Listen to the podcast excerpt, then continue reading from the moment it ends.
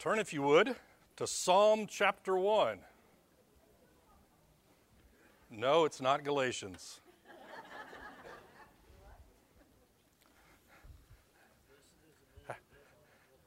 Having been in the uh, New Testament for the last three and a half years, I decided we ought to go back to the Old Testament. Uh, I was gone last week, if you didn't notice. When I woke up on Sunday last week, it was 29 degrees. Oh. It was a little warmer here, I assume. Several years ago, I worked through the Psalms, and when I say I worked through them, what that meant is I randomly picked some of them.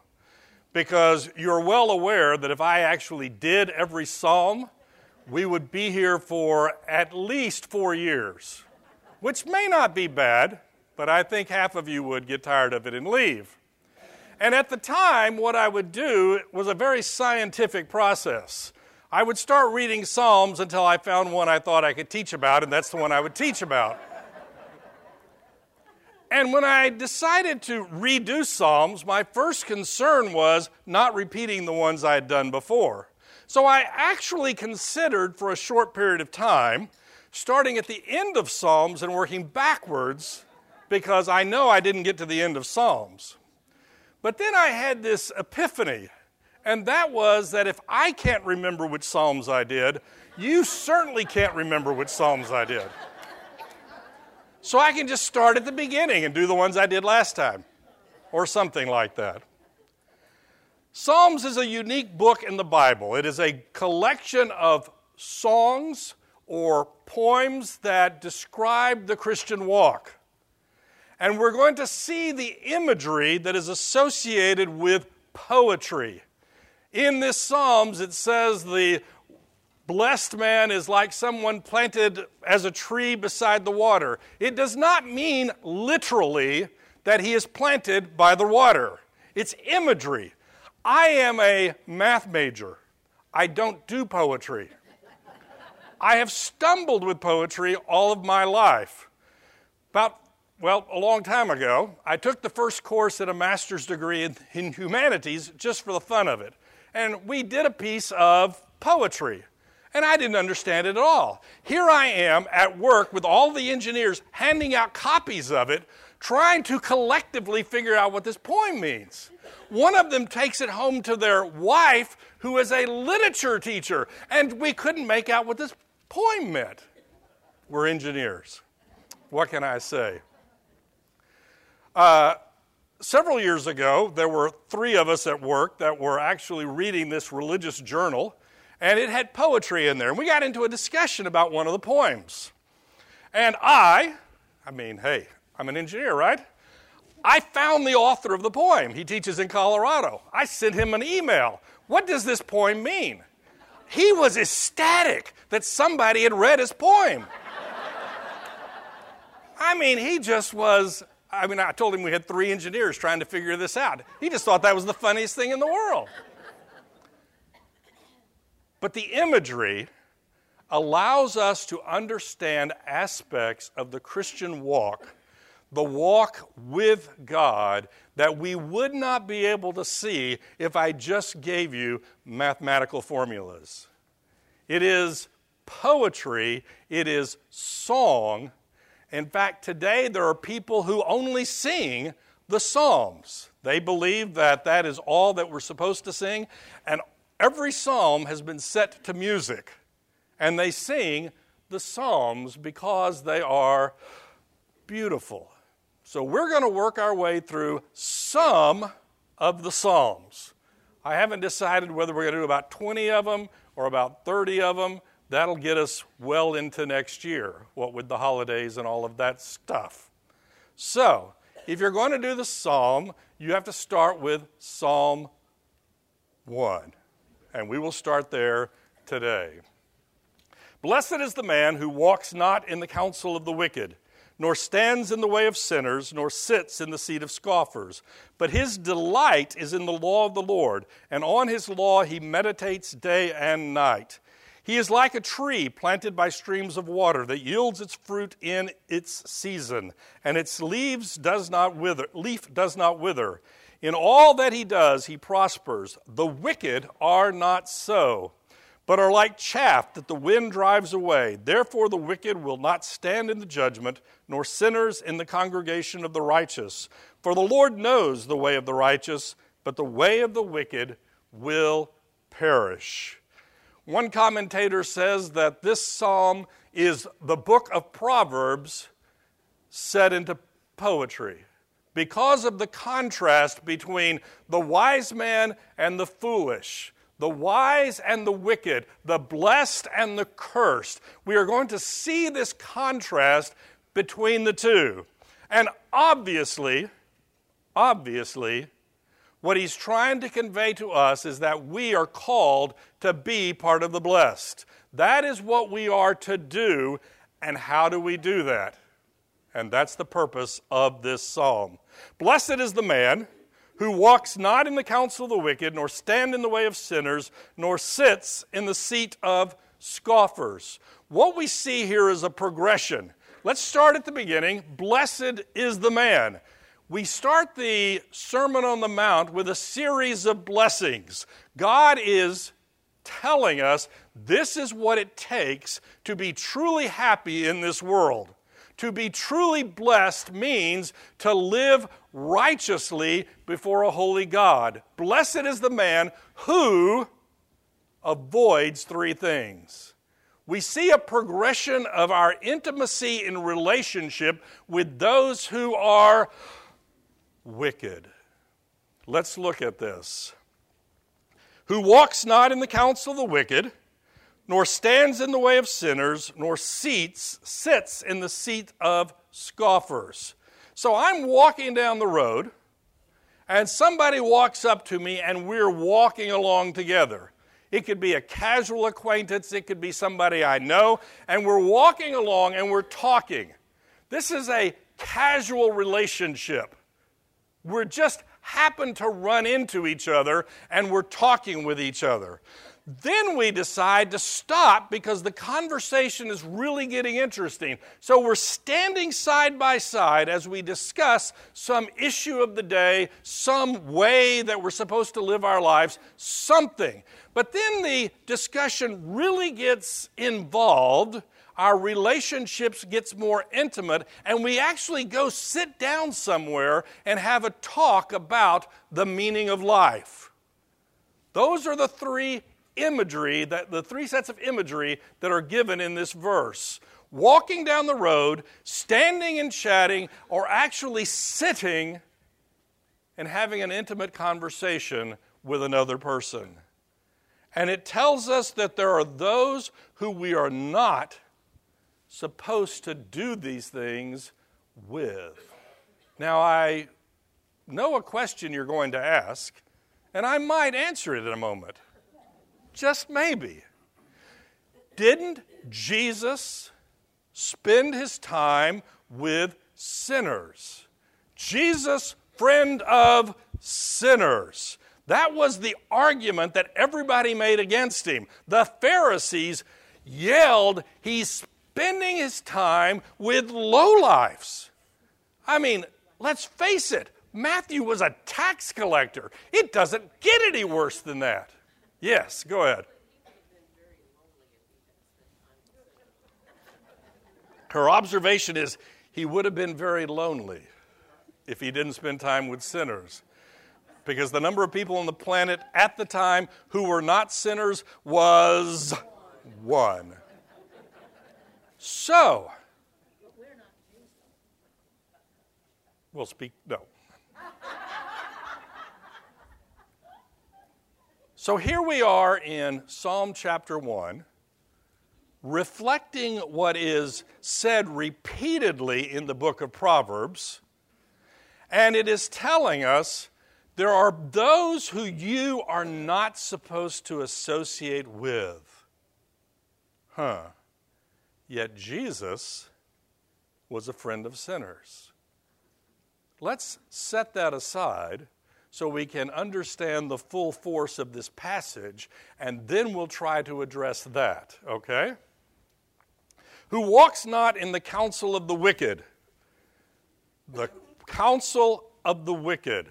We're not talking about just walking with the wicked. We are walking and discussing counsel. We are receiving instructions from those who have turned their back on God. In the book of Proverbs, we would hear that they have lost their fear of God. And we know from Proverbs that the fear of the Lord is what? The beginning of knowledge, and it is the beginning of wisdom. Pick one. You can't have either without a fear of God. So if I am walking with people who have decided that living before the fear of God is irrelevant, to my life. And if I am receiving counsel from them, what kind of counsel am I going to get? Ungodly counsel. Who walks not in the counsel of the wicked, nor stands in the way of sinners. What is the way of a sinner? In fact, the implication between the ungodly and the sinner is that the ungodly have turned their back on God, and using terms that are oftentimes uh, applied to in this passage, they are sins of omission. They just don't see the need to do things God's way. When we get to the second verse, when it says actual sinners, these are those that are doing the sins of commission. It's, just, it's not that they're just not doing what they ought to do, they are actively doing something wrong. So, we have the counsel. Go ahead, Mike.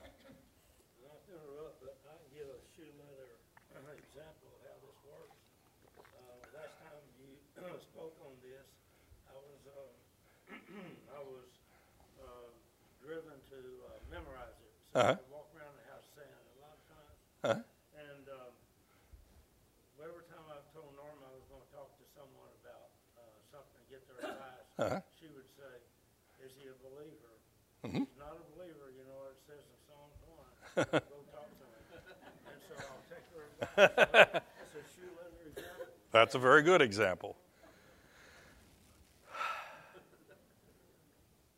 So we're walking, taking the counsel of the ungodly. And then we stop. And we stop in the path that the, those who are actively doing that which is counter to the will of God, we are in the way, the path of sinners. We see the progression between the ungodly, the sinners, and finally the seat of the scoffer. What is a scoffer? Huh? A mocker. A mocker. Not only am I turning my back on God and saying, I don't need to do what God tells me to do, not only am I actively not doing what God is telling me to do, I have reached the point where I mock those who do what God tells them to do. I mock those who do not sin like I do. Question.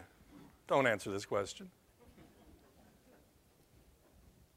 We live in a society, a world full of mockers. Those who look at the will of God and say, that's the stupidest thing I've ever heard. I told you a while back, uh, this was a year and a half ago, I started reading a book about Christian ethics written by a good old fashioned pagan. And he began the, chat, the book by discussing whether there even was such a thing as Christian ethics, because Christians are unethical. Why are they unethical? Well, they hate homosexuals, they don't believe in women's rights, and they started the Crusades. I mean, let's face it we reach the point where not only are we turning our back on God, not only are we sinning, we begin to mock those who actually do the will of God. And it says the blessed man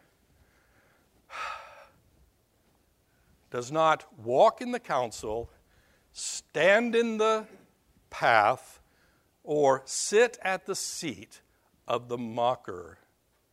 There are those that the blessed man avoids. But wait a minute. Wasn't Jesus the friend of sinners? Aren't we supposed to walk alongside the ungodly, spend time with sinners, as was pointed out? If we don't spend time with sinners, we're going to be very lonely. And we probably can't spend time with ourselves. And don't we need to sit down with those who totally disagree with us to try to share the gospel with them? The passage in Proverbs would lead I mean in Psalms would lead us to believe no. We are to avoid these kinds of people.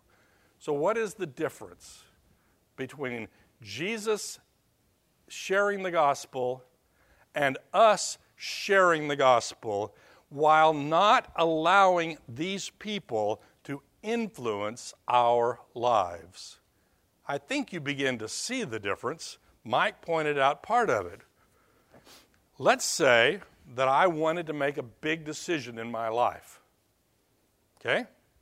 And I go and I talk to my good old pagan buddy who has no interest in the ways of God who is actively promoting a lifestyle contrary to that, and by the way, is poking fun at those people who are trying to follow the ways of God. And I go to him and I seek his advice.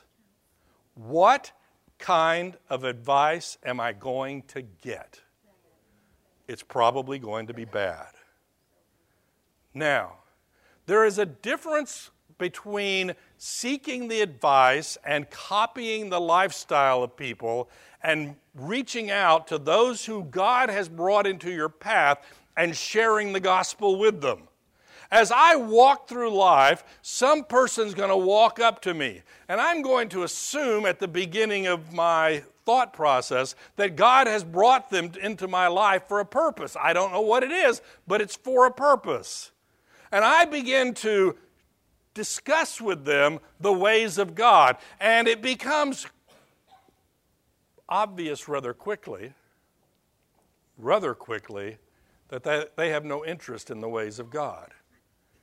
Now, at this point, the question is Am I influencing them or are they influencing me?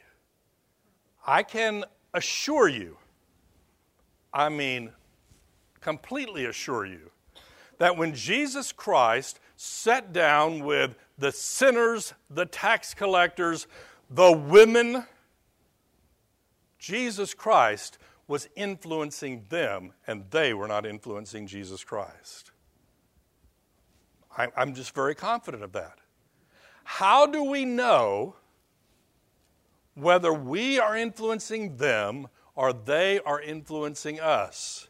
Well, we ask the Holy Spirit to tell us, number one. We ask our friends to tell us, number two. But wait a minute. We ask our godly friends to tell us. Because you see, the truth of the matter is, we are more likely to be influenced and deny the influence of those around us. We saw this in the book of Galatians, if you remember. The Judaizers had come in, and a group of people had started following the Judaizers. And that group began to think that they were superior. That group began to look down on the others who were not enlightened. And I trust you have seen this because I know I've seen this. There are those who begin to wade in the pool of ungodly counsel and begin to think that they are enlightened, and the rest of us poor schmucks are unaware. The psalmist, the book of Proverbs, are telling us to be careful. I will guarantee if you get to the seat of the scoffer, those who are actually mocking Christian beliefs and Christian ethics, you're in the wrong place. Now, once again, you're walking down the street.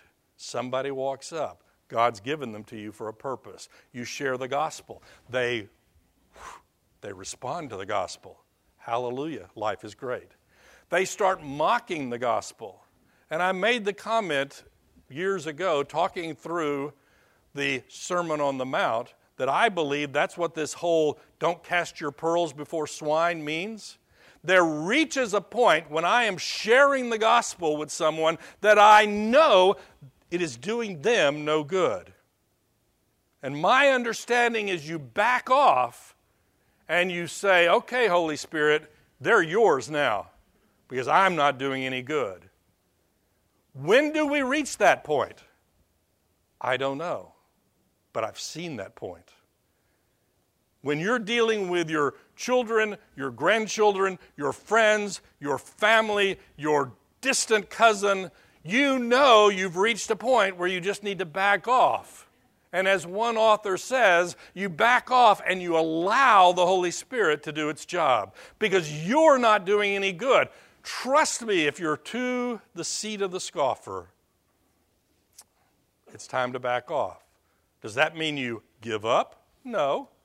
You continue to pray. You continue to live the lifestyle that is necessary and you continue to allow the Holy Spirit, who, by the way, is the only one who's going to actually make the change in the person's life anyway, let the Holy Spirit do their task.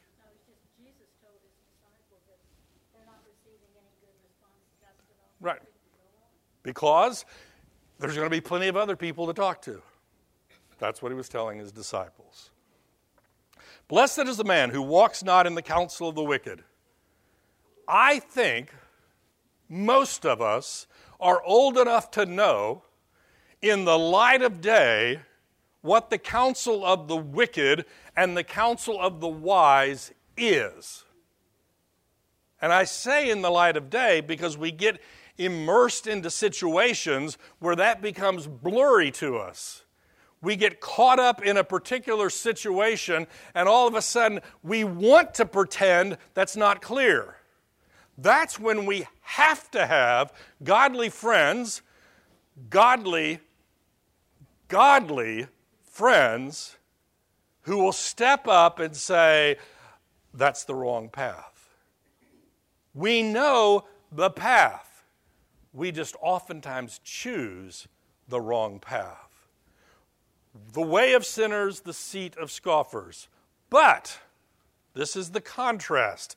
But his delight is in the law of the Lord, and on his law he meditates day and night. That's the contrast that we see here. Walking, standing, sitting, versus meditating on the law of God.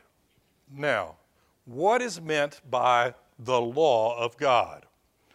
When we hear the word law, the first thing we think of is thou shalt, thou shalt not. Primarily say the Ten Commandments.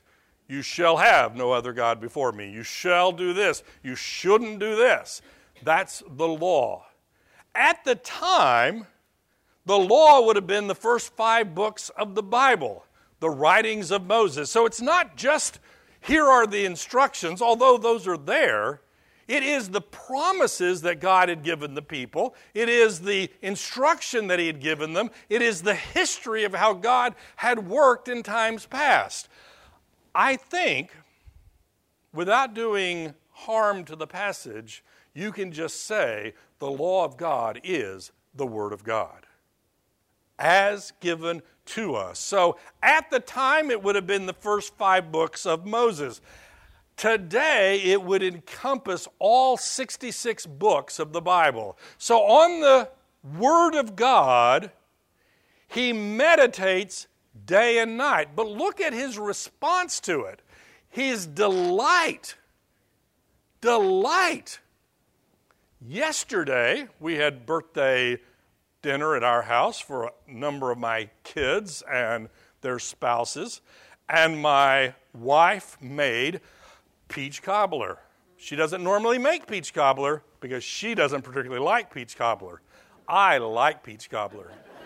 peach cobbler with bluebell ice cream on top. Guess what? I delighted.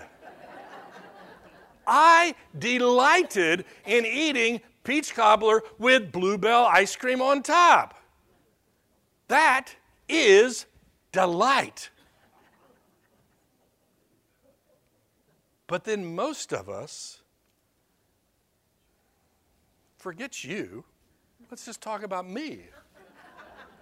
Most of us sit down at home and go, Gosh, I am supposed to be reading the Bible. I don't really want to. I'd much rather be doing something else, but you know, it's good for me like broccoli. it isn't peach cobbler with bluebell ice cream, it is broccoli. And you know what? I will eat broccoli, but I take no delight in eating broccoli. I won't eat cauliflower, but that's another thing.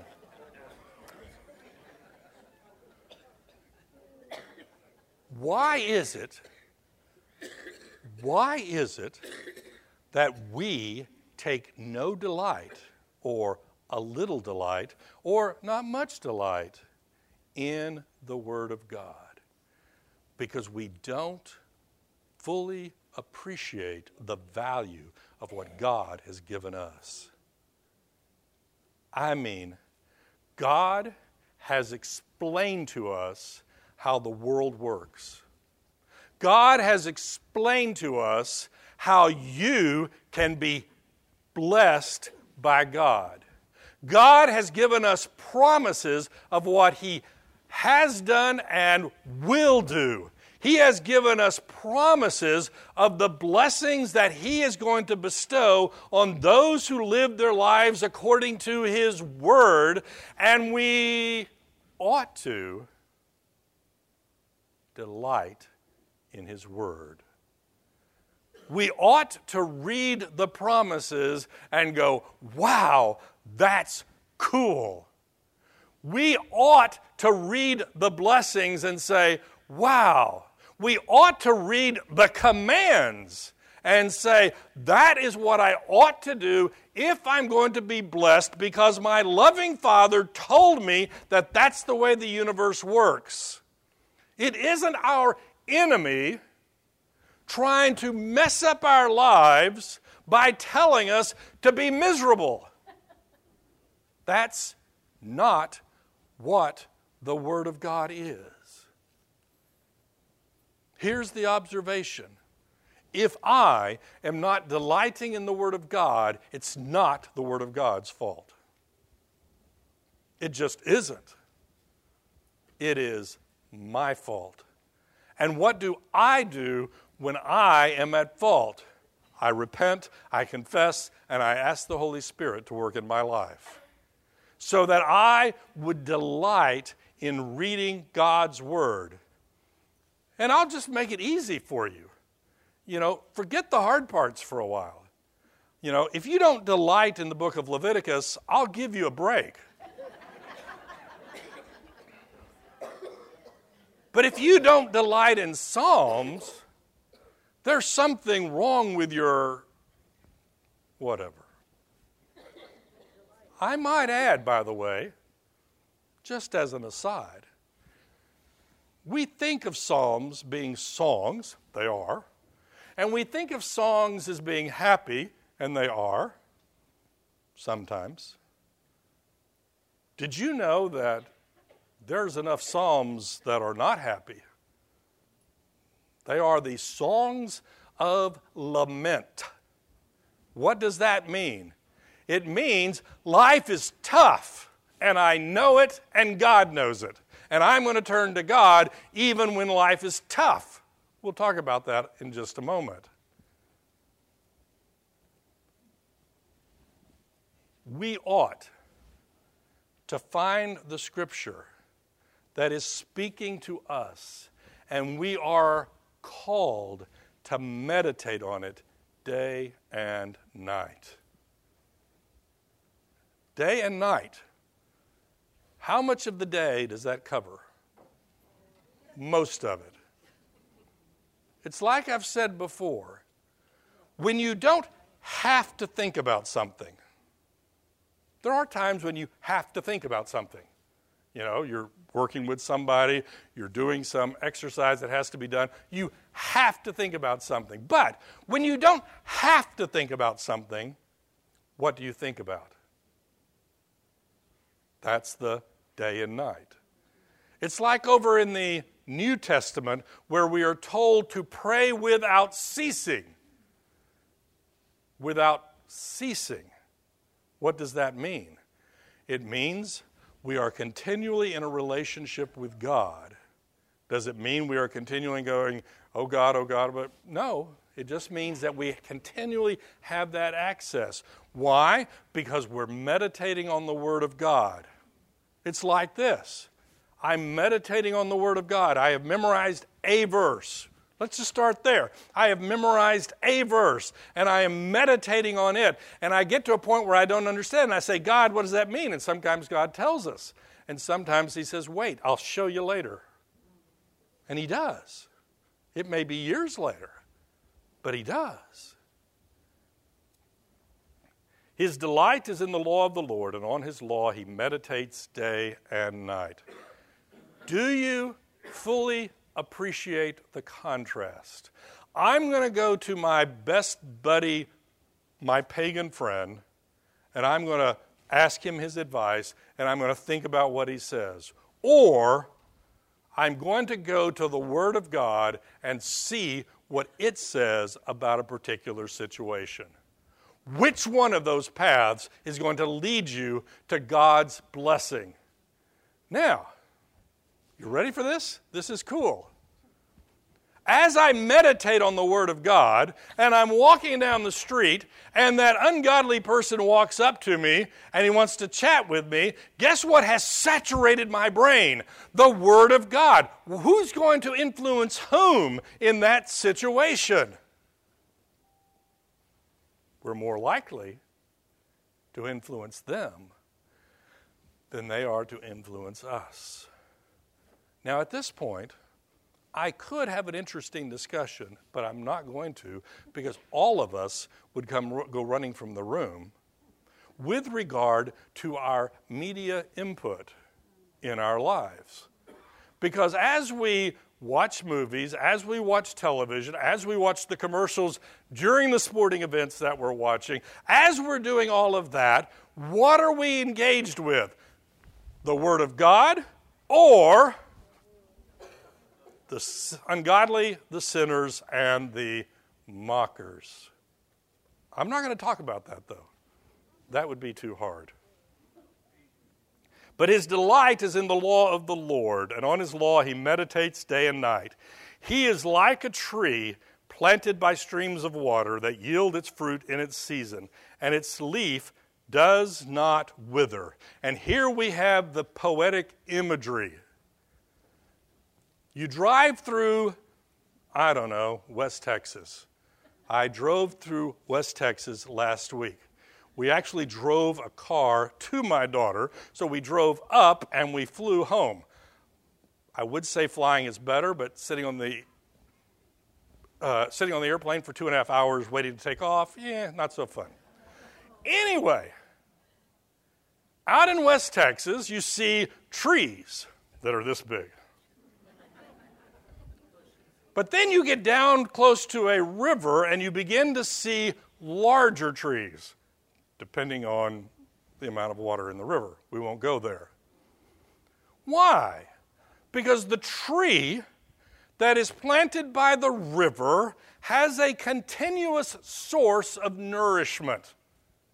As opposed to the tree that's on the high plain that once in a blue moon it rains or it snows and it gets a little moisture, but most of the time it's pretty dry.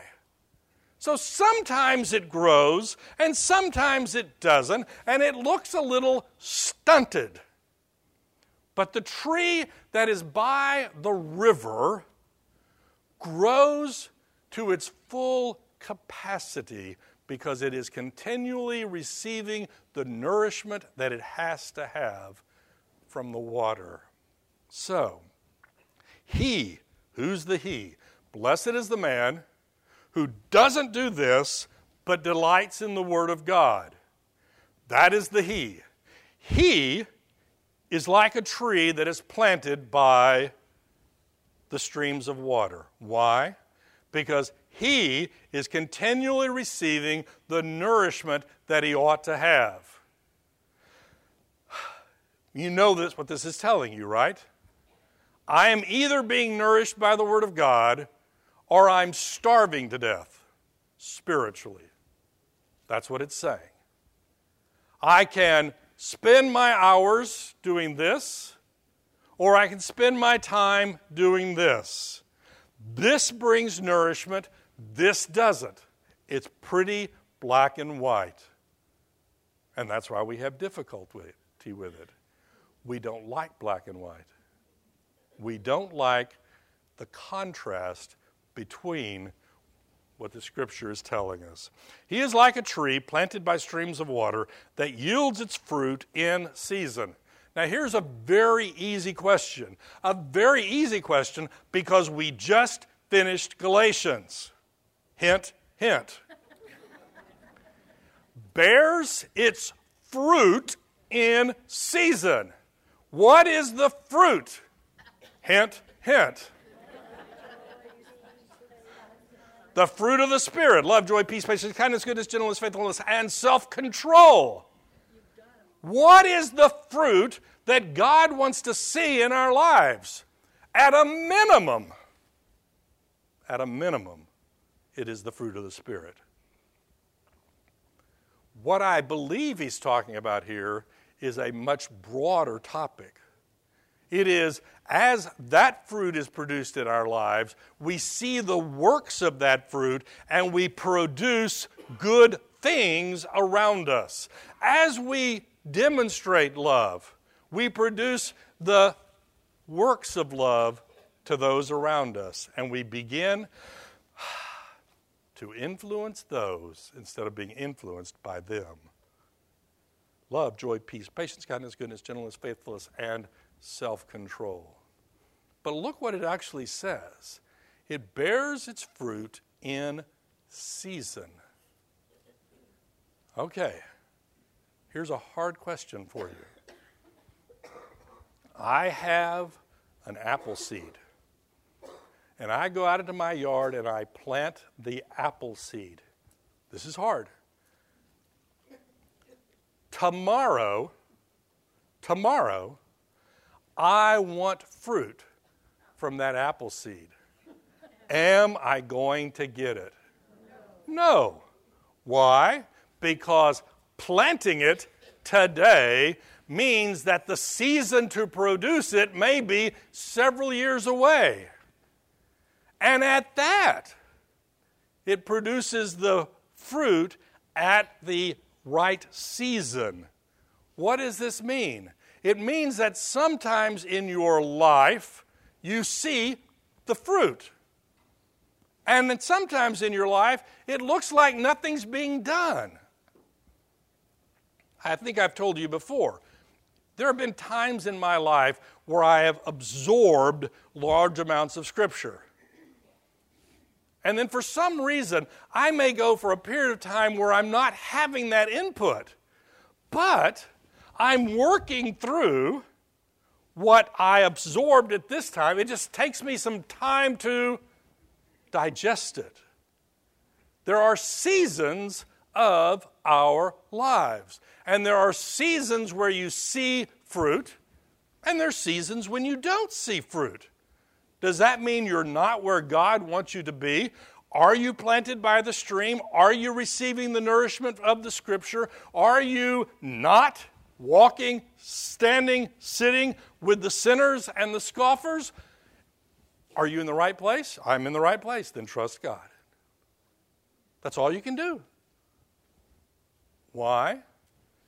Because the apple tree, or whatever tree it is, produces fruit in its season. And that's what we do. There are seasons of our lives, and that's okay. But I know for a fact if I plant the apple seed today and I expect fruit tomorrow, I need to go to the grocery store because it's not coming from that apple seed. what does that mean? We need to have patience to allow God to work with us. What is our responsibility? We delight in the law of the Lord, and on that law we meditate day and night. He is like a tree planted by streams of water that yields its fruit in season, and its leaf does not wither. In all that he does, he prospers. Now, that's a fabulous statement. And if we had another hour, we'd talk about it. All that he does prospers.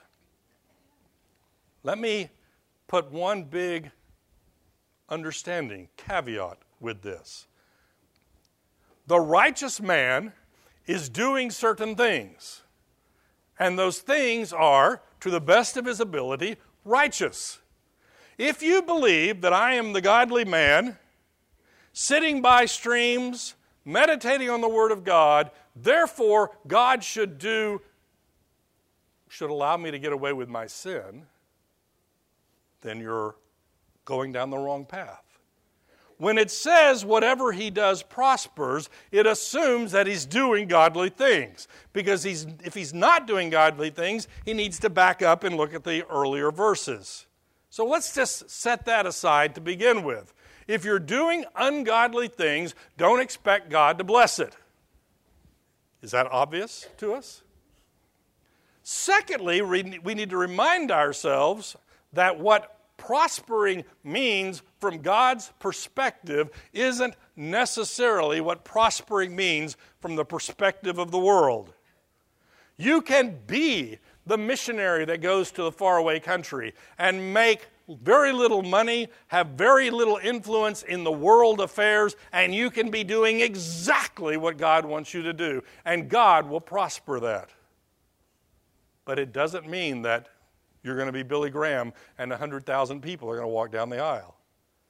God has put you somewhere to work with what God has given you, and God gives certain gifts to certain people, and they accomplish amazing things. Don't compare yourself with them. God wants you to prosper where God has planted you, and that's what you can do, and nothing more. That's okay. God will prosper you, but you have to be able to say, I'm going to accept His definition of prospering. Oh, we're out of town. We have to finish this, though. The wicked are not so, but are like chaff that the wind drives away.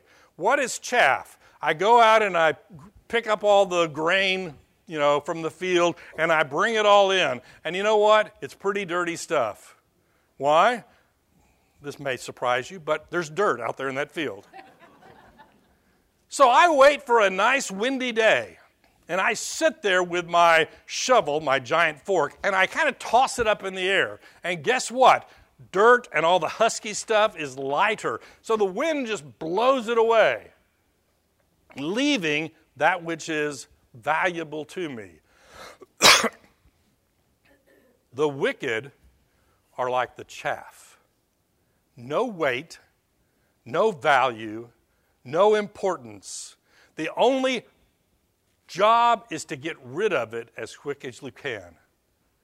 Do you see the contrast? The wise man planted by the stream, producing fruit Fruit is what nourishes them and nourishes others. The wicked are like chaff. They reach the end of their lives and they realize everything they did is just being blown away.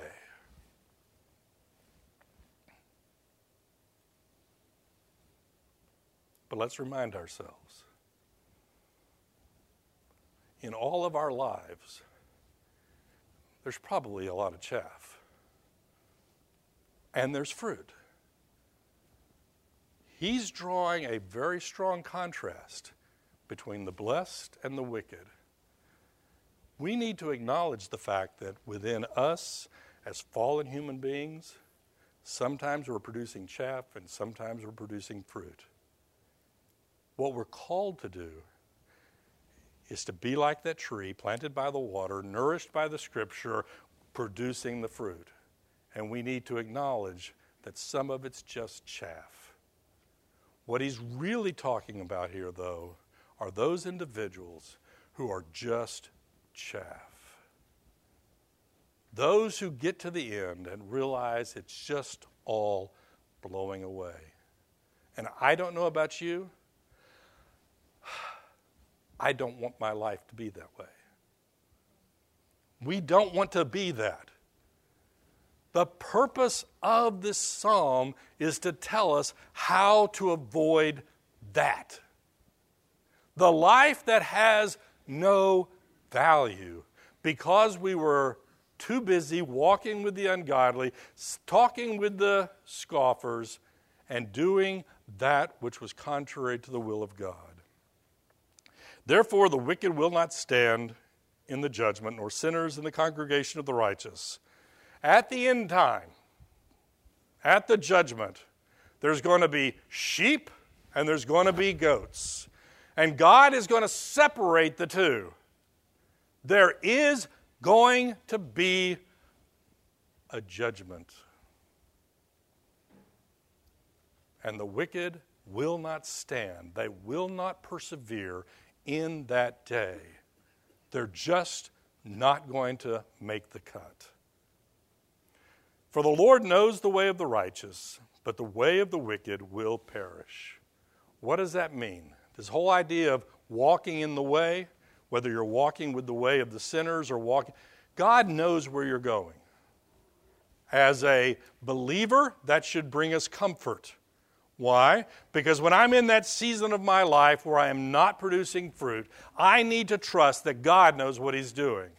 I'm doing what God has called me to do. I am like the tree. I am meditating on the Word. I am doing what God has called me to do, and I am trusting in God to produce the fruit. And I believe that He knows my path. That's faith. But the path of the wicked is also known by God, and that path leads to destruction. We see this in the Sermon on the Mount. There's the narrow way, and there's the broad way. One leads to life, one leads to destruction. This should not surprise us. This should bring from us one of two responses. We rejoice that God has told us, and we are attempting by grace through the work of the Holy Spirit to live the life that God would have us to live. Or it should scare the bejeebers out of us. Both are valid responses. Both can be dealt with. Because if it scares the bejeebers out of us, we are called we are instructed, we are warned that we need to do something about it. So, what's the conclusion of this? Go home today and meditate on the Word of God. Now, that doesn't mean that doesn't mean that 24 hours a day you're sitting in your chair. That's not what that means.